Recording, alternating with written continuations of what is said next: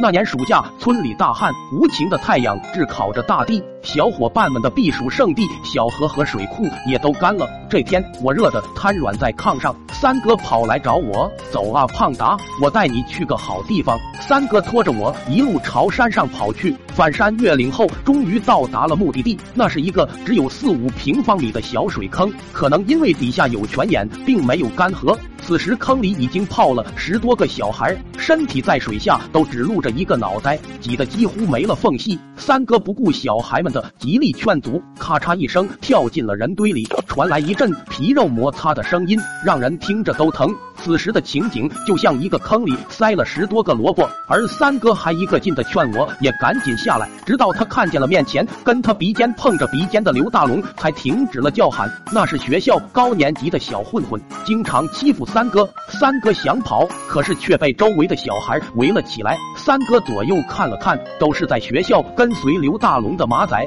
此时众人把三哥和刘大龙围在中间，像极了爱情。三哥紧张的看着刘大龙说道：“原原来是大龙哥。”脱了衣服没认出来，场面一度十分尴尬。为了拯救三哥脱离苦海，我捡起一截弯弯曲曲的树枝朝人群扔去，大喊一声“有蛇”，顿时水里像炸了锅一样，所有人都拼命往外逃，却因为实在太挤，一时间都卡在那里动弹不得。只是没想到树枝正好落在了三哥头上，三哥吓得哇哇大叫，紧张过度放了一串臭屁，随后就有一连串气泡从水里冒了出来。呛得刘大龙表情痛苦，眼睛都睁不开。刘大龙用身体唯一能动的头，不停的对着三哥。三哥本来就紧张，被这么一顿对，顿时括约肌没了把门的。只听三哥的肚子一阵翻腾的闷响，吓得众人顿时安静了下来，齐刷刷的盯着三哥。而三哥也不负众望，只见狭小的水面上慢慢升腾起了一些暗黄色的物质，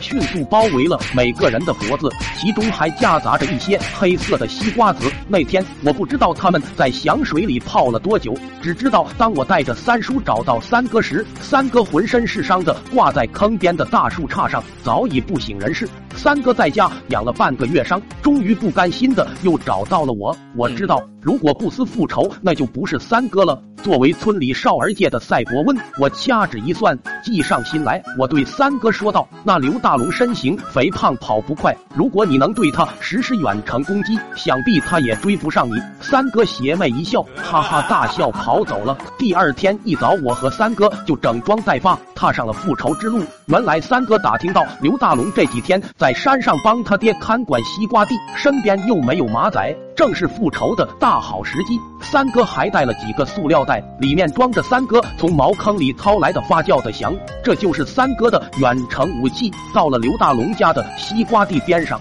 只见刘大龙正悠闲地坐在棚子里啃着西瓜。三哥突然跳出来，对刘大龙大喝一声：“死肥猪！爷爷我来找你报仇了！”没等刘大龙反应过来，只见一个塑料袋飞了过来，准确地落在了他手里的西瓜上。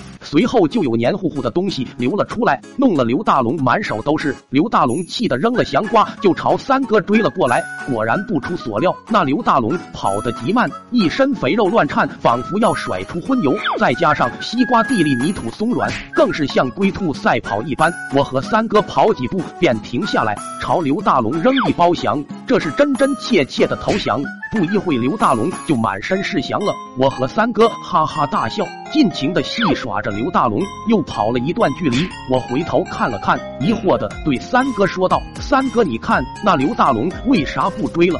三哥也停下来，和我一起纳闷的看着转身跑向田边草丛的刘大龙。不一会，只见那刘大龙骑着小摩托从草丛里钻了出来。那是我人生中最漫长的一段路。那小摩托的时速跟我俩逃跑的速度出奇的保持着一致，在屁股后面几米远，不紧不慢的追着我俩。那一刻，我甚至想，如果刘大龙能再快一些将我撞死，也算给我个痛快。偏偏这该死的求生欲却让我不停的跑下去。终于，我俩在黄昏中累倒在了村口的土路上。我甚至都看到了我家缓缓升起的炊烟。刘大龙吹着口哨，不紧不慢的靠边停好车，将半死不活的我俩痛扁一顿。开学后，我和三哥都没按时返校，在家养伤一个多月。